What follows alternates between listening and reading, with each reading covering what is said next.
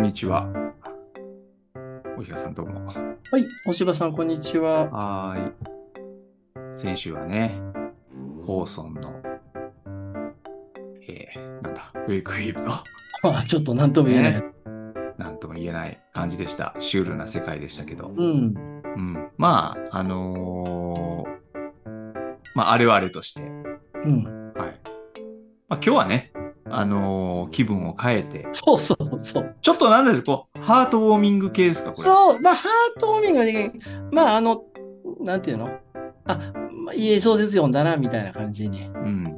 うん。ぼ僕はだからね、この今日はあのメキシコのパチェイコっていう作家の砂漠の戦いっていうあれだから、なんかそういう話かなと思ってね。どんな話 だと思ったいや戦いの話だもんな血で血を洗うようなね、砂漠で、ああ、こう。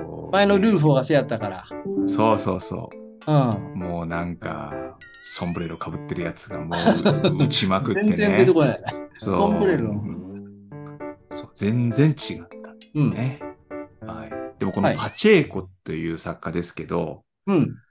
うーん、名前を聞いたことがあったっていうか、この有名な、この文庫に、この作品が入ってるから、うこのん。名前を認識していただけで、うん。あんまり翻訳もそうなんですよない作家でしょ、これ。えっとね、一冊短編集出てて、はい。うん、メデューサの血っていう、まあ、短編集出てるんですけど、お1998年にマロード社っていうとか出てる。でもそれ持ってるんですけど、もうちょっと読んでないんですけど、まあででも、うん、なんかこういろんな小説が訳されててとかそういう人ではないですよね。ないですね。うん。でも今回のこの集英社のラテンアメリカ5人集、うん。まあこれはね、前ここで取り上げた子犬たちが入ってる、そうそうそうまあババルルガス・ガスリリョョーーササーのねとか、うん。そういうビッグネームに並んで、うん。その5人衆に含められるようなそうそ作家なんですう。うね。ん。えっと、1939年に、えーはいメキシコ、メキシコ、メキシコシティかな、生まれた作家で、はい。で、まあ、私も当然読んだの、この、集英社のラテンアメリカ5人集し、これもちろん初めて読んで、まあ、これしか読んでないわけ。まあ、他にも短編いろいろ、あの、実は短編集に入ってるのは読んでるんやけど、うん。まあ記憶に残ってるのはこれで、うん。で、すごく印象強かったんですよね。うん。だから、あの、ね、前にバルガス・ヨさんの子犬たちやりましたけど、あれと並んでこれがすごく印象が強かったので、うん、まあこの試食会やろうっていう時に、まあ、読み返してみたいなと思ってた小説の一つがこれだったんで、うん。はいまあ、ちょっと選んでみたっていうことですね。うん、いやこれはじゃああれですか最初に読んだ学生の頃とか。そうそうそうそう、まあ学生の頃かな、この文庫が出てた頃やからな。おー。でなるほどねえっとね、私ね、今回でもね、ちょっと確認してて気づいてんけど、うん。あの、ラテンアメリカ五人集っていう文庫ね、あの、審判が出てるんですけど、出てますね。はい。旧版と審判でね、作家がちょっと違ってるんですよ。え、入れくりがあるんだ。うん。っていうのは、元版には、はい。あの、シビルナ・オカンポっていうアルゼンチンの作家ああ、がはいてい。でこの人はあの、夫も有名なあの、ビオイ・カサレスっていう作家はなんでい。そうですすけね。ど、こはれいすごく優れた作家だと思うんですよ。うん。うん。いくつかこのシルビナ・オカンポ。あの、えっ、と、お姉さんが妹も作家なんですけどね。うんう。ん。で、この人もいずれやってみたいし、まあ何よりそのビオイ・カサレスもぜひやってみたい。そのボルヘスのね、うん年下の盟友みたいな男だから、はいやっ。てみたいんだけど、まあ、えっと、だからそれがフエンテスに変わってるみたいね。5人衆の一人が。あ、フレンテスが入って、審判ではね。なるほど。うん。でも、シルビノ・カンポでええのにってちょっと正直言って、すごくそれもいい小説だったから。うん。パチェイコは残ってるんですか残ってる残ってる。あうん。ーはい。でもなんでそういうことになったのか、ちょっと僕、その審判の文庫を読んでないから、なんか解説になんか書いてあるのかもしれませんけどね。はい。なんか大人の事情があるのかもしれな。ないんか事情あるんかなわからんけどな。ううんん。はい。で、えっと、まあ、そんな風にこのパチエコって日本でそんなに知名度高くないと思いますけど、はい。えーおそらくこの5人誌読んだ人は、なかなか忘れがたい印象を残す短編だなって思った人が多いんじゃないかなと、まあ、推測はしてます。うん。うんはい。えっと、小説ちょっと簡単に紹介をしていきたいと思いますが、ううんんはい。えっと、まあ、本人の幼年時代が題材になってるんじゃないかなと思いますね。世代的にはそ、うん、時代的にはそうですよね。うん。うんまあどうだろうん、小学校高学年から中学生ぐらぐらいい、かな。イメージ10歳ぐらいですかねうんうんですかね。うん、メキシコのその1940年代の末から50年代の初めが舞台になっていて、うん。なんか大統領の名前がミゲル・アレマンっていう人が出てきましたよね。はだかい。うん。らこれは革新系の大統領だったみたいですけど、そうですね。はうん、すごくメキシコが発展していた時期を、まあ、題材に扱ってるってことい。ですね。うんうんで、それ、えっと、まあ、この小説って、あの、背景がすごく面白いっていうかね、時代描写って言えばいいですか。うんうんはい。それがすごく生き生きと描かれた、あの、小説だと思いますうが、んで、小説のあの、組み立てはですね、前のそのバルガス・ヨサの子犬たちとちょっと似たところありますよね。うん。まうあ、んたくさんの子供たちが出てくる話ですね、うんこれは。うんほんで、書いてるのも、年を取った時点から書いてるっていう設定なんああ、そうか、あれもそうでしたですねよ。。だからうん、解雇的な、階層的な、ある時。代をあの思い出していくっていう風な感じになってるよね。うん。うんうんうんほんで、学校生活が舞台になってるってこともあるから、ちょっと似た印象を持つかなと思いそまうすですねね。。同じぐらいの年格好の子供ですよね。あっちもこれぐらいじゃなかったですか。もうちょっと小さかったのあれはスパンがね、もうちょっとあんねん、あのーあ、そうか、そうか、あそうの、か。成人していく。ああ、そうです描いてねい。くうからんこっちはスパンとしては、あのー、2つの時間が描かれていて、えー10歳ぐらいに出た頃と、それからもうちょっと後になってからの時代と2つ描かれてるんやけど、はい。えっと、描かれてる、その、まあ、メインになってる時代っていうのは、まあ、今言った1950年前後ぐらいで、うんえっと、事業、傾いた、まあ、事業家の家に生まれた息子って言えばいいかな。カルうロスってん名前なんですけど。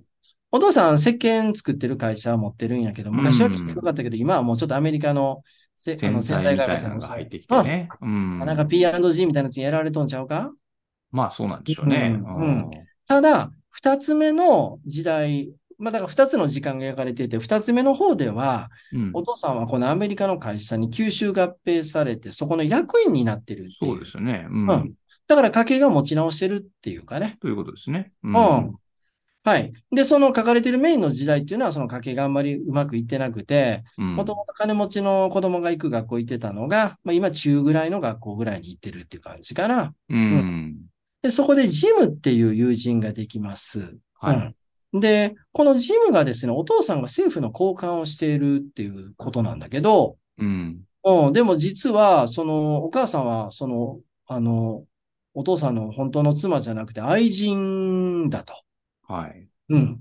で、お母さん28歳ぐらいやから、うんえー多分そのお母さんが18ぐらいでこの子を産んだんじゃないかっていう、そういうう、んまあそういうことですね。若くして読んでますね。うんめっちゃ美人のお母さんやねんけど、それがボロやアパートかマンションに住んでるんで、うんちょっと変やなって思ってるよね。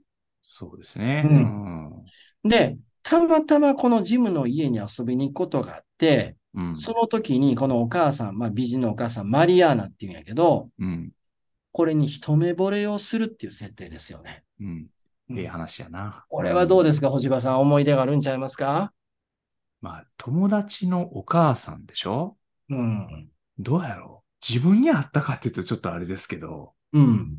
うん友達のお姉さんとかにあせやるな。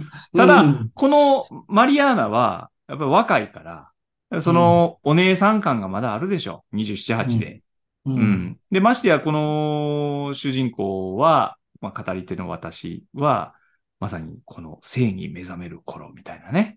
そういうところもあって、ちょっとこう、エロチックな、あの、雰囲気もこの奥さん、お母さん持ってはるんですけど、うん。うんこれはなかなかね、うん、あの、いい感じでしたね。甘酸っぱい感じがね。そうそうそうそう。ほんで、あの、この主人公のカルロスがですね、ある日、その学校をサボってですね、うん。このジムのお母さんの家、まあ、ジムも学校行ってるわけやねんけど、うんお。母さんのとこ訪ねて行って、会いたくてね。愛の告白をん、うん、そう、愛の告白告白をしてしまいます。はうんい。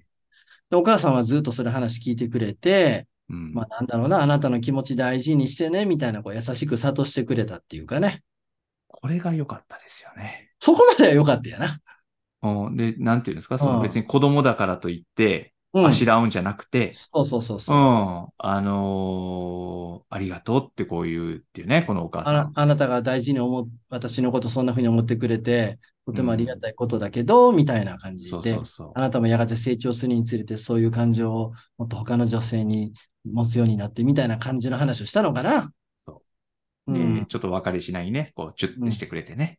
あの、子供にするようなキスやけどね子供にするようなキスをしてくれて、あの、これいいシーンでしたね。うんところが、これが、あの、バレちゃうんですよね、このことがね。うんあなぜ学校途中でサボって行ったもんだから、どこ行ったんだってもう先生とかがトイレとか探して、うん。で、あ、これジムの家に行った。で、しかも、その、告白をしたみたいなことが、でうん、まあ、正直言って僕ら、あ、まあ、そんなことあったらあかんけど、叱って終わりでええやんかって、普通は思うよね。別に告白することじだって、そんなあかんことないでしょ。おその友達まあ、のお母さん勘違い、子供の勘違いみたいなもんやから好き、そう、好きですって言ったってうかんかわいいじゃないですか。ね。なんでこんな問題になるのかよくわかんないですけどね。これがやっぱり意外とそのラテンアメリカ社会が古い保守的な伝統的な価値観を残してるっていうことだと思うんですけど、あーそもそもこのカルロスの家っていうのは、うんあのメキシコシティじゃなくて、グアダラハラっていう、まあこれ美しい街みたいなんですけどね、うんそこから出てきた過程で、で、すごくその地方出身であるあるがゆえに、さらに古い価値観を持ってるっていうかね。うん。そうなんでしょうね。うん、だからお父さんはどうも子供の頃の抱っこの仕方が悪くて頭がおかしくなったんじゃないかみたいなことを言ったりとか、お母さんはもう大騒ぎして、まず教会に連れて行かれる。これ、これびっくりせえへん。うんこれぐらいで教会連れて行かれんのって。要するにその、こ国会をしろということですよね。懺悔な。この残業しろと。うんところがこの神父がちょっと変じゃないこの神父、また決体な神父でした ね。これ。根掘り、根掘り、葉掘り、具体的な描写をさせるっていうね。うん彼女は裸裸だったんか、どうやったんや、みたいなことをね。君は G 行為をしているのかみたいなこととかさ。そうそうそう。こう、まあ要するに変態なんやろな、これな。性加害やな。もう言います。今風に言うと。うん。だからこ、んな発言すること自体アウトでしょ。こういう社会だっていうことを、まあ、この辺描こうとしてるんだと思うんですよね。メキシコうのん古いタイプの価値観、こう、家父長的な家庭ってどんな感じかってことを描こうとしてるやん。で、あーその後さらに精神病院も連れて行かれて診察されてみたいなのとかあって、うんもうだから大問題になって学校も行けなくなっちゃって、うん。うん。で、転校するんやけど、うんこの後、時間の経過が、まあ結構経つんですよね。うん数年経って、はい。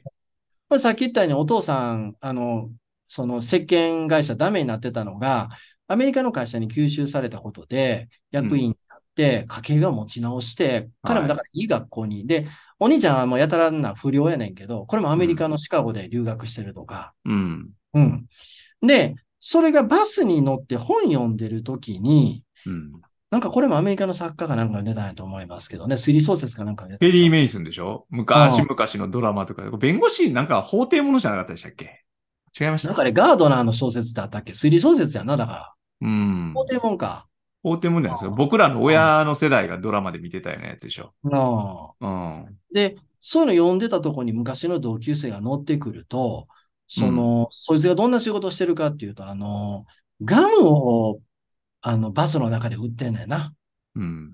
まあ、これ、あの、東南アジアとか行くと結構あるよね。あ、ガム売ってるありうますん、あの、バスに乗ってきて売ってはんの。おー例えば、あの、パイナップル冷やしたやつとあかそ、れおやつみたいなもの。おやつみみたいなやつたをい。な。うんだから、あの、南米もこれ結構あるんじゃないあ、せや、昔、あの、地球バス機構って俺大好きやった番組、BS の、夢、夢、何やったっけ夢企画やったっけ夢なんとかが提供してくれてるやつ。夢グループ夢グループ。ああいうの見てはたいはらい、めっちゃあの、バスの中で売ってんのよね。そうそういう商売を昔の友達がしていて、それが、だから恥ずかしいから逃げようとしたのを捕まえて、うん。んで、あの、ごち、なんか、すなんや、アイスクリームかなんかごちそうしたるから言われたら、いや、サンドイッチ食わせる、俺腹減ってんねやとか言われて、そうそうそう。 その時にジムのお母さんがどうなったかの話を聞く。うん。ならショックな話をね。うん。実はジムのお母さんは自殺したんやと。うん。うん。なんかのパーティーに行ってる時に、うん。えー愛人の夫が、まあ政府の役人してんねんけど、それに向かって政府の汚職を批判するような発言をしたんだよね。うん。うん。ほんだら夫の方から、お前みたいな、まあ、いわば売春婦みたいな女が何を言ってるんだみたいなことを言われて、うん。で、奥さん、あの、その愛人というか、まあ、ジムのお母さんは家に帰って自殺をしたっていうことをうん知るんですよね。そうですね。うんんだけ、ど、まあ、主人公は決してそのお母さんのことを、あの、忘れることができないっていうのを、かなり後、時間経ってから語ってるっていうね。うん。はい。そうですね。いう小説になってます。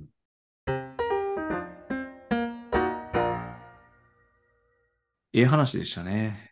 ちょっとあのいいー話。に、日本文学的な、ちょっとああ、味わいえもあるでしょ、こういう、なんていうんですか、いや、すごくね、あの、単純に言うとですね、友達のお母さん、綺麗なお母さんのこと好きになって、うんーうん。で、その、つい告白をしてし、して、だけどそれを、その恋は成就しなかったし、うん。まあその後、このメキシコらしい、吸ったもんだは、まああったものの、うん。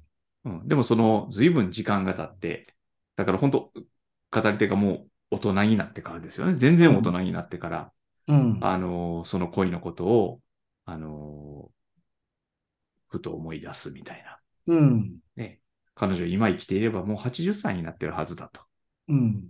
ていうことはもう、何もうこの語り手の人だっても60う、とかな。ろく60代とかね、うもう初老の男になってるわけじゃないですか。うん。うん。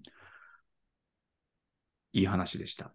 でもなんか、あのーいい話やなとは思いましたけど、あのーそんなに、あの、おひがさんすごいこの小説思い入れがあるようだから、うあれん。なんですけど、僕ちょっとこれ読んだことなかった、初めてだと思うんですよ。うんあのーうん、まあ、普通やったよ。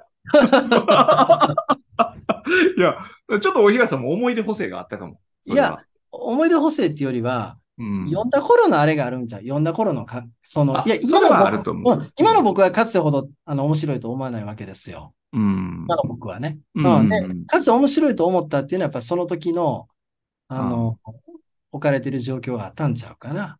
友達のお母さん好きやったんいですやかいやいやいやいやいや、そんな年齢ではもうないよ。その時は友達のお母さんも50くらいじゃない か。だから多分ね、一つはね、そういう追憶っていうのが、まあ、小説に組み込まれてるっていうのが、まあ、一つはあるんやけど、うんそれがある種の甘酸っぱさを出してるっていうのは、はい。まあ、それがだから小説をまあ、なんていうの、読ませるものにまずはしてるってことあるんやけど、うん。なんかこの固有名詞がすごく出てくるじゃないですか。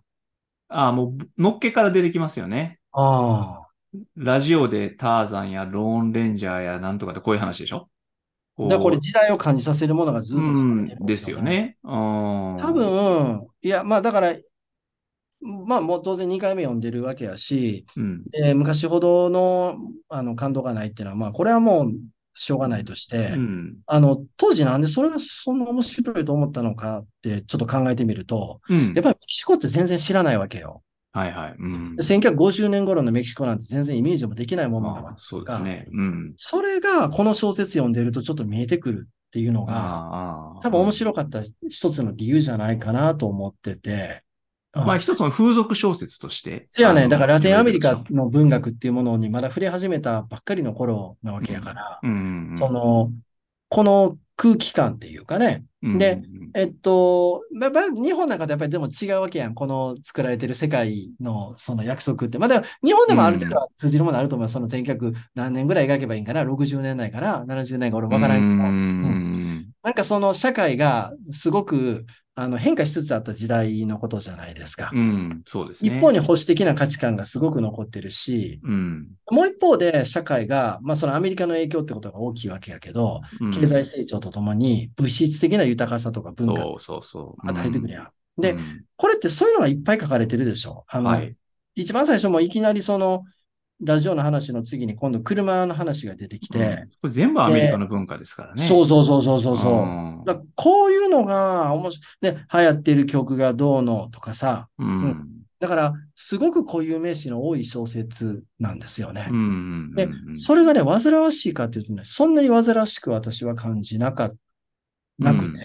うん。うん。一個一個はそんなに難しいものじゃないっていうことなんですよね。出てくるものがね。なんとなくはこういうものなんだろうなっていうイメージができるっていうね。うんうんでもなんだか、もちろんこの僕らとはだいぶ時代が違うから、うんこ。こに冒頭にいろんな固有名詞が出てきて、うん。でも例えばそのね、エロール・フリンとかタイロン・パワーの映画って、まあ、わからんな。まああんま見てないでしょ。わからんなフラッシュ・ゴードンはもちろん知ってるけど、でも別に僕らの世代はあんまりですよね。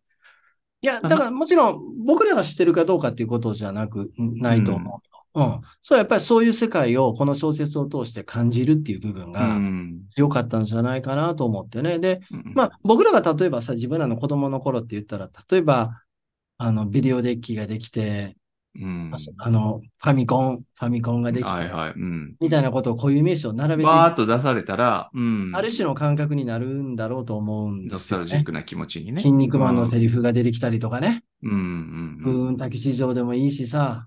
うん。うん。ああ。なんかそういうのが、この小説って仕掛けとしてあってま、あそうですね。そこが多分当時すごく、あの、うん。感じたんじゃない、まだ自分はそういう解雇する年齢に入ってないから余計にじゃないかな。うん。うん。こういう、その解雇式の小説の面白さっていうのがね。そうですね。うん。で、やっぱお母さんの、その、まあ、いわば悲劇なわけで、うん。それを通して、この社会っていうものが持っていた抑圧的な面っていうのがこうすごく書かれてるやん。ああ、そうですね。それは、うん。うん。漆黒っていうかさ。うん。なんでこんなに、あの、なんていうのあの、人間のこう、感情っていうものが、うんい。ろんな形で、こう、押さえつけられないといけないんだっていう風なさ。うん。それが多分、それも多分面白かった一つの理由じゃないかなと思っててね。うん。なるほどね。まあ今のうん自分はもうどっちかっていうと抑圧する側やからな。あなるほどあ。ね。だからもうま今は反抗なんかないやん。でも反抗したら自分に反抗してるだけやんか、ほんならあ、。うんうんうん。だからなんか、ここに描かれて、そのね、まあ、この時代の、うんだから1940年代から50年代の前半のメキシコの社会の雰囲気っていうのは、この冒頭にある、まあ、いわゆるアメリカのそういうカルチャーが、まあ、入ってきて、うん、で、例えばほら、食生活なんかもこう変わってくる。パイやうんドーナツやホットドッグを食べるようになっていく。そうそうそうそう。うんだからそういうライフスタイルみたいなものが、うん、うんアメリカ化していくっていう部分と、うんでもその手放しでね、この豊かになっていく社会っていうものを、こう、みんながあの受け入れてたのかっていうとそうではなくて、うんまあやっぱりなんうか貧富の差みたいなものはもちろんあるし、んああ、どんどん大きくなっていってたんだろうね。そうそうそう。で、かつ、この、世界は不安に満ちた時期にあるんだと。うん最終戦争の亡霊というのが姿を見せてると。だからキノコ雲は現代の不気味なシンボルであるってこうあるんだけども、やっぱりその、戦争、まあ、せまあ戦後の話なんだけど、やっぱりその、しそういうこうこう、まあ不安定なその国際情勢みたいなものもあっただろうし、あとはやっぱりそのメキシコって、この、こういうこと書いてますね、ここに。この語り手は、私の両親はいつも戦いと銃殺を背景にして少年期、思春期、青年期を過ごしたとこうあるんですけど、うんこの彼の両親っていうのは、おそらくだから20世紀の初頭とか1910年代とか、それぐらい、だからいわゆるメキシコ革命のことをこれ言ってる。うんうんうんうんだろうなそってそ思そそううんですよねそうそうそううそう。ん。だからまだそういう血生臭い記憶っていうのは社会の中にあって、うんうん、あのーだからそれが、こう、なんていうのかな、まあ、光と影っていうとちょっと陳腐なんだけど、あのーなんかその豊かさを享受する一方で、やっぱりそういう健能な雰囲気も同時にあるみたいなね。なんかそんな社会の空気の中で、これ主人公は、あのー生きてたんだろうなっていうふうには思いますね。もうあの、フアン・ルルフォの時代からやっぱだいぶ後になってる感じがあるよね。あれはいつ頃のことをあれ描いてるんですかね。作家自身がもう完全に戦前の人やんか。ああ。うん。だからメキシコの、あの、特に地方の情勢が不安定な、うんあの段階のことを描いて、まあ、この段、この小説の、パチェコのこの1950年ぐらいっていうのはもう、メキシコっていうのが一つの国家としてやっぱり、あの、機能してる段階になってますよね。うんううんん。もちろんそこでいろんな問題がこう、あって、それ描いていくわけやけどね。うん。う。ん。だからあの、フアン・ルルフォ読んでもあんまりメキシコ描いてるなっていう感じってそんなになくて、うん、ああ、でまあね一方でこのパチンコ読むとやっぱりこれメキシコ、まあ特にメキシコシティだけど、うんうんうんあの、っていう土地が描かれてるっていう感じかな。だから、もしかしたら僕の、あの、この小説、昔読んで、もし、まあ、す、あの、いいなと思った一つは、やっぱりメキシコシティっていう街うんだよね。うんそれが主人公になってる小説だっていうことそれも、はかもしれませ言えん。ますね。うん。あのー解雇する形式っていうのが、やっぱりこう、土地にき記憶を、土地に刻まれた記憶を発掘していく過程っていうかな。そういいう構成の小説になってるんですよね。だから、まあもちろん、あの、友人のお母さんのことっていうのが物語の主軸にはなってるけうど、んあくまで一つの、あの、記憶の中の一つ、まあそういう中中心的な記憶ではあるけどね。うんだから、それを、あの、糸口にして、えーそのメキシコシティに自分たちが刻んできたいろんな記憶が、えー発掘されていく過程っていうか、だから街の声が聞こえてくる小説っていうことだと思うんですよね。うん、街のざわめきみたい。いなものがね。それはそうですね。うん。だからそれが、どうも、そういう小説私、やっぱこのもんやな。なるほど。うん。あの、マルガス・ルさんの子犬たちもあれ、リマっていう街がこう見えてくるようなとこあるじゃないですか。うん。そうです街ねの空気感がね。そうあミラフローレス地区がどういう場所にあるかってことがうんまあど分んなかる感んでじすかよっていうね。ね。うん。で、貧富の格差もすごくあって、地域によって違っててとかね。うまあんなこの砂漠の戦いっていうのも、うん、なんかこう、そういうところが面白いのかなな。るほどね。うんあのーはい僕は今回これ、まあ、初めて読んでね、このちょっと思ったのは、まあ、このアメリカ文化とか、そのアメリカっていうのがその主題として、まあ、は背後にある作品だと思うんですけど、うん。このメキシコとアメリカっていうのはね、うん。えーそのどういう関係にあるのかっていうことなんだけど、うん。その、まあ、この小説を読むと、どんどんそのメキ戦後のメキシコ社会っていうのがこうアメリカナイズしていく、その過程、まさにそういうじ時代のことが描かれてるんだけど、うん。でもそのメキシコ人っていうのは、その歴史的にね、アメリカっていう国に対して気持ちいいことばっかりじゃないわけじゃないですいかや、。もちろん。ねテキサスやカリフォルニアや、あれ全部取られたわけでしょ、あの、やられま戦く争ったで感じやな。やられまくって領土を削られて、うん、っってういうわけですよね。だかん。らそのメキシコ人っていうのは、このアメリカっていう国に対して、どういう気持ちでいるのかなっていうのをね、うんちょっと読みながら、でまあその、ああやっぱ合図を半ばしてるっていううんような感じなのかな。ものすごい一般論で言うと、独裁政権がどんどんどんどんラテンアメリカでできていくじゃないですか。はい。で独裁政権って背後に何がいるかっていうと、アメリカがいるんですよね。うん。アメリカね。にとって都合がいいから、そいつら独裁政権を作れてるっていううかんね。うんで、そいつらが市民をどんどんどんどん抑圧していくでしょ。うん。ほんだら、政府に対する悪い感情って当然アメリカに向くってことになりますよね。うん独裁者を操ってるのはアメリカなわけやからね。はい。うんだか、ら、あの、南米の国々の中にはやっぱり根強い反米感情ってやっぱあるだろうと思いますようね。ん。その一方で、やっぱり一番手近に行ける都会なんちゃうか。都会っていうか、うん、あのうん自分、自己実現するとしたら自分の抑圧された国の中ではできないわけやから。うん、あだからどんどんどんどんアメリカに、えー行っこうかと。ていうことになってるのかな。だかんうんなるほど、ね。らその、まさに愛憎半ばする感情は、それはラテンアメの国々、どこもが抱いている感情じゃないですか。あうん、まあ、広く言えばそれは世界中の国がそういう感情を抱いてるよね。日本まがあ、それはないとは言えないよね。もちろんね。うんんうんなるほどね。うん。まあ、この小説は、やっぱりあれかな。この、一番これハイライトは、やっぱりその主人公が、このジムのお母さん、マリアーナのところを一人で訪ねていくシーンですよね。なんか痕跡がないよな。なあ住んでた痕跡が失われてるみたい。あ、その最後のとこですね。はいはい。うんあ、僕言ってるのはこのあかー彼が告白しに行く。あ、極悪に行くとこね。そこ、ねえ、そうか。そこそんな好きやったか。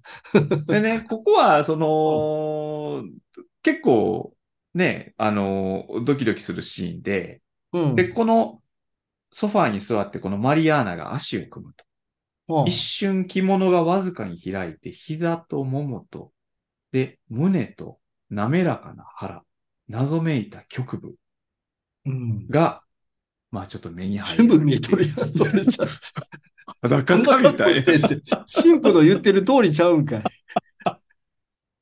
そう。なんでかもこねの、お母さんがでも古い価値観の、いが古い価値観っていうか、うん。古い価値観なんですかね、このおいや母さほんで、ん。ジムのお父さんはアメリカにいるんやろそアメリカ人のな、う。うん。前の夫っていうんか、なんというんか。まあ前、前の夫っていうべきなんですかね。うんうんだから結構したたかな女性かと思うと、実は骨っぽいやつだった。骨っぽい女だったっていうね。まあ骨っぽい、うん、うん、でしょ、うん最後、まあ言うたら、ガツンと言ったわけじゃないですか。うん。その欺瞞みたいなもの。つまり彼女は自分の存在ももちろん欺瞞的というか、でも僕これやっぱ分かんないのは、この愛人である彼女に、その、まあ、え、なんていうんですか、ええ暮らしさせるんじゃなくて、なんか貧しい、これアパートみたいなとこに、いや、だからそれちょっとマリアよくのわからへんとこやな。うんんこれは何なんですかね。もうちょっとええとこ住ました。でも、学校はそんな悪くないとこに行かしてるわけやし、うん。うん、ちょっと謎よね、そその。ういうのはなんかね、うん、あのーまあ、ど、なんか、に日本のあれだとなんかおめかけさんにはなんか結構ちゃんとするみたいな、そういう感じしま せん、なんと、まあ一応でも日陰のみやから。うんまあだでも、日陰の身であるがゆえに、うんその、経済的にはね、あの、困らんようにしてやるみたいなのが、そのお大臣がするのは、そういうことじゃないんですかまあでもあんまり豪遊さしとったら、差し障りあるんちゃう政府の、その一応、革新系の政府の高官やってるわけやからなな。るほどね。うんうんうん、でもまあ、それは陰ではめっちゃ悪いことしてるわけやろ。まあ、そうですね。ううんん、汚職しまくってるわけやろうからうな。んうんううんで、まあ、その、最後ね、さっきおっしゃった、あの、影も形も、うん突然。と、うん。こういなくなったってう。いうんね。まあ、この辺は手回したんやろうっていう感じがしちゃうよね、どうしてもね。まあ、そういうことなんで痕しょう跡ね。をね、ないようにしてやったんだろうあうーんまあ、ジムはちょっと別、お父さんがアメリカにいるからアメリカに行ったって書いてあったっけうん。あ、そうですね。あ引き取らの、れていったんかな。サンフン、ランシスコか。あーうんに行ってるよっていう話ですよね。まあ、だからこの辺もアメリカとのな、ないまぜな感情が出てるよね、うん。うん教育を受けるとしたらやっぱりアメリカに行かせたい、行きたいっていうのがあるから、ということなんでしょうね。うん。お父さんも必死で英語勉強しとったもんな、あの、石鹸会社の重役に。あーそうそうそうそうそうそう。うん。うんこれ、でも、お東さん、何、30年ぶりぐらいに再読したわけですか30年も行かないと思いますけどね。 30 30年ぐらいか、でも大学生の時やからな。でもね、こう30年ぶりに読んで、うん。あの、でもね、さん結構ね、そう30年ぶりに再読するのってちょっと勇気がいりませんあんだけいいと思ったもの今どう思うかなみたいな。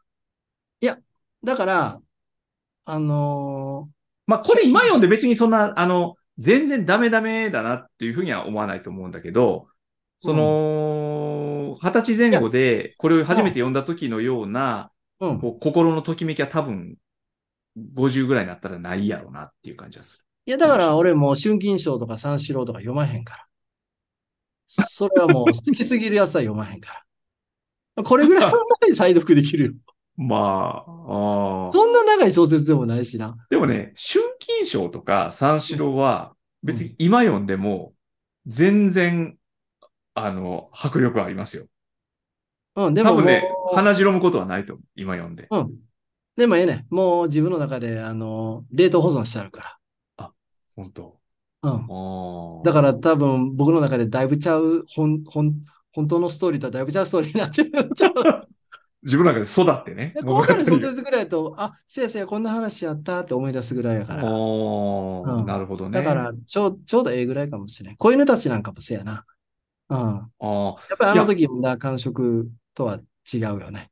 うん。でもね、なんかそのね、子犬たちとこの砂漠の戦いがちょっと似てる話だっておっしゃって、あのー僕はね、やっぱ子犬たちの方が、うん。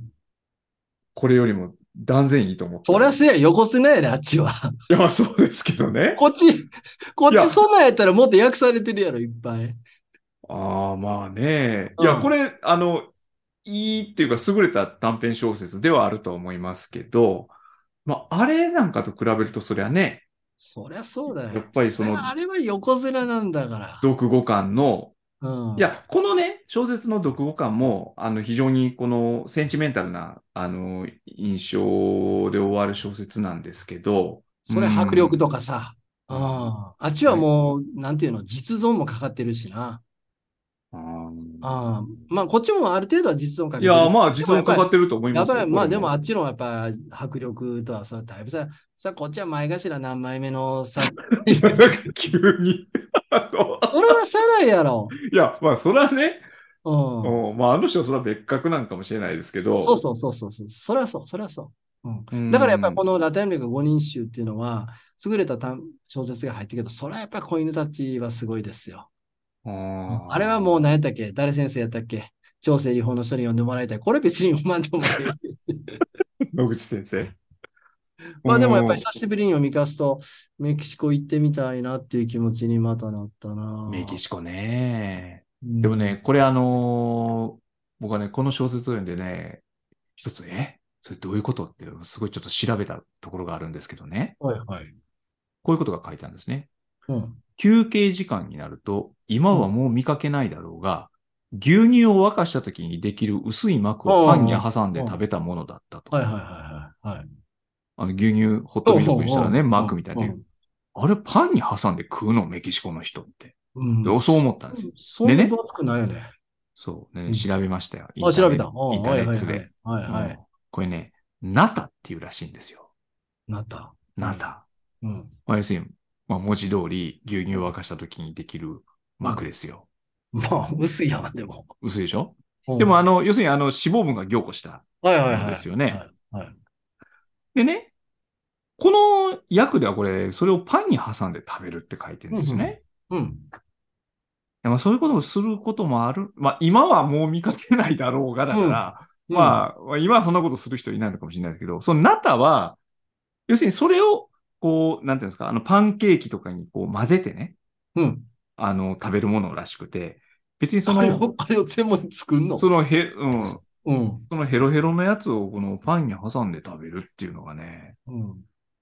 それそんな、うん、すごい、ちょっそんなに、あの、味がないよな。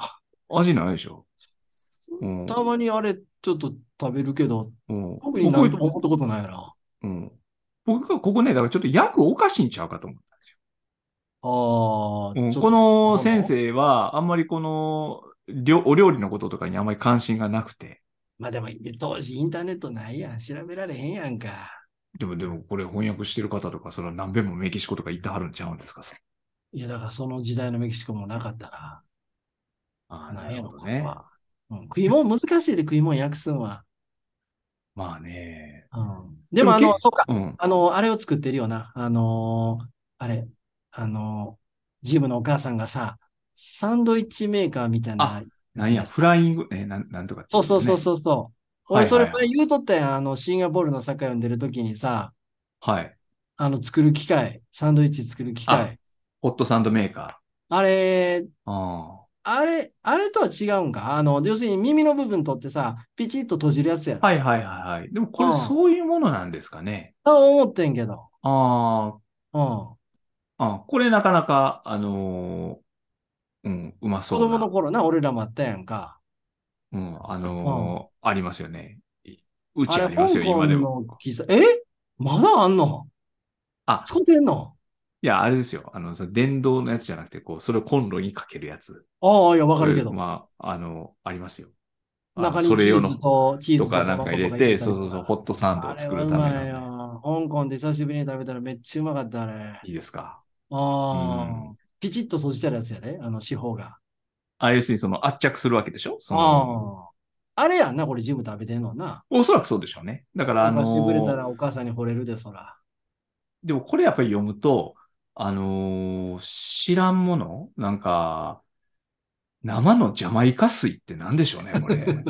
それがいっぱい出てくるよね、シーアスイって何やろうっていう。でもこれが、すべてコカ・コーラがそういうものを駆逐していったっていうふうに書いてあるんですよね。まあ、そういうことやわな。うん。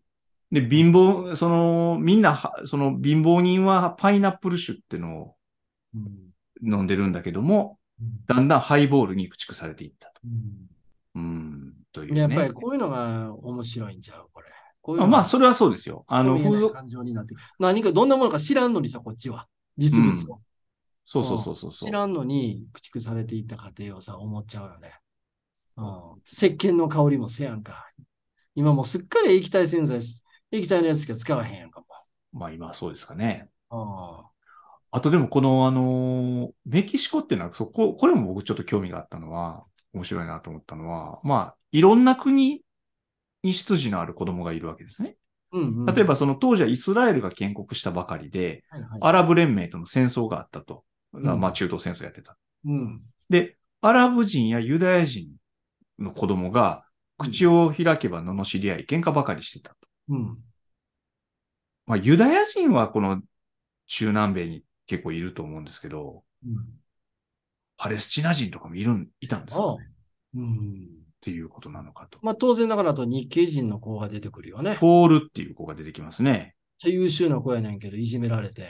そう。だけど、柔術やってるから逆にボコってしまったっていう、堪ね。忍袋の尾が切れた時にな。そう。で、今は奴隷のようなメキシコ人を4000人ぐらい働かしてるみたいな。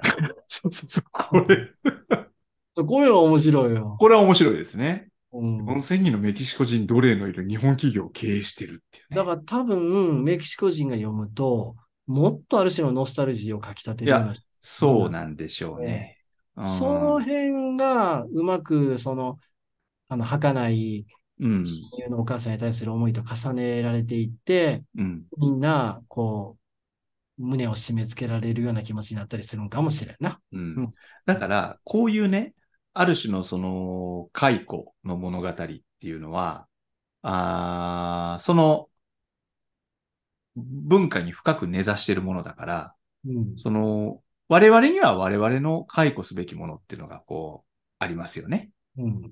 うん。だから、この、まあ、こ、今回の小説で出てくるものってのは、その固有名詞を見てもちょっと僕にはよくわかんないものも結構多いんだけど、うんうん。でもこれが例えばその、さっきおっしゃったような、ファミコンであったりとかね。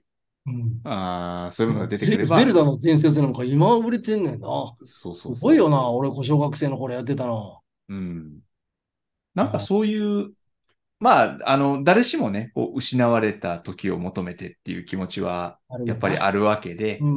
うんで、それはかなりそういう、こう、具体的なもの、固有名詞や、あーそういうものと結びついてますよね。ということでしょううね。ん。だからそこが共有できると、ひときわ、この哀切な感じっていうのがうん伝わってくるんだろうなという気がしますね。どうですかもう、そんなところでいいんですかお東さんは。えもう、もう OK 語語るところは、 どうかすべてを語りましたかいいんですかあのまあ、よ皆さん、ぜひ読ん で、 いつもそれですけど。まあね、あの、パチェイコ。ににわ日本人、我々日本人にとってはもう、一冊本の 大作家じゃないけど、いっぱい本は書いてる人なんですかね。ちょっとまだ向こうでは短編集は買ってあるから読んでみようかな。うん。うん。そうですね。あのーうん、ちょっと、でも多分でもこれがこの、ここに入ってるってことは、うん。っ完完成度の高い作品ってていいううここととかなと思います。なんじゃないですかね。うん。はい。じゃあ、ということで、久々ですね、ラテンアメリカの作家をそうやでっすたのはか。そうだろう、んそうだったかな。割とねやっぱたまにやりたいね。たまにやりましょうよ。。あのーまだまだよ作家おるからさ。はい。まあ、これからまたね、あの、やっていくと思いますけど。はい。はい、次回なんですけど、はいまあ、今度は私ですけどね。うん僕あの、またちょっと読者、読者じゃない、リスナーのリクエストえ、を、そんあなのーん、そんな来るようになってんのうち。いや、個別にね。 あこれ 個別個別い。や、でもお前、あんないっぱいハガキ聞き取ったやん。そうですね。あのーまあ、はがきも常に受け付けてます から。宛先どこ にあるんですはい、ほんで。まあね、は、はいい作品ですけどね。これあのー実はね、このほ翻訳文学試食会のあのアイコンがありますね。あの黄色と紺色の。で、はいあの、お皿とか、あの、はい、カトラリーでデザインしてある。はいあれを作ってくれた、あの、あのあ僕、僕の、あの、若いガールフレンドなんですけど。いやいやいやいやいや、大丈夫こんなあのの次いや、大丈夫です。 はいで、その、彼女がですね、うんあの、あ、千葉さん、ちょっとね、一回取り上げてほしい本があるんですよ。うんはい嬉しいねっていうことでね。うんこれ何かと言いますと、ほいカポーティー、あ、カポーティ。はい。カポーティーね。カポーティーの、はいミディアムっていう小説を、まあ、よかったら取り上げてもらえませんかと言われました。お題をいただきましはた。うんい。。新潮文庫の夜の木っていう短編集に入ってるんですけど、はいあのーせっかくリ、もうリクエストはもう全部やるって僕はそういうスタンスですから、あの ーミディアムをじゃあ次回うん、やりたいなと思いますので、ははいい、よろしければ、ありがとうござあいます。のーはい、あの、見てください。はい、読んでみてください。はい。はい。ということで、じゃあ今日はこの辺にいたしましょう。はい。ありがとうございます。ありがとうございました。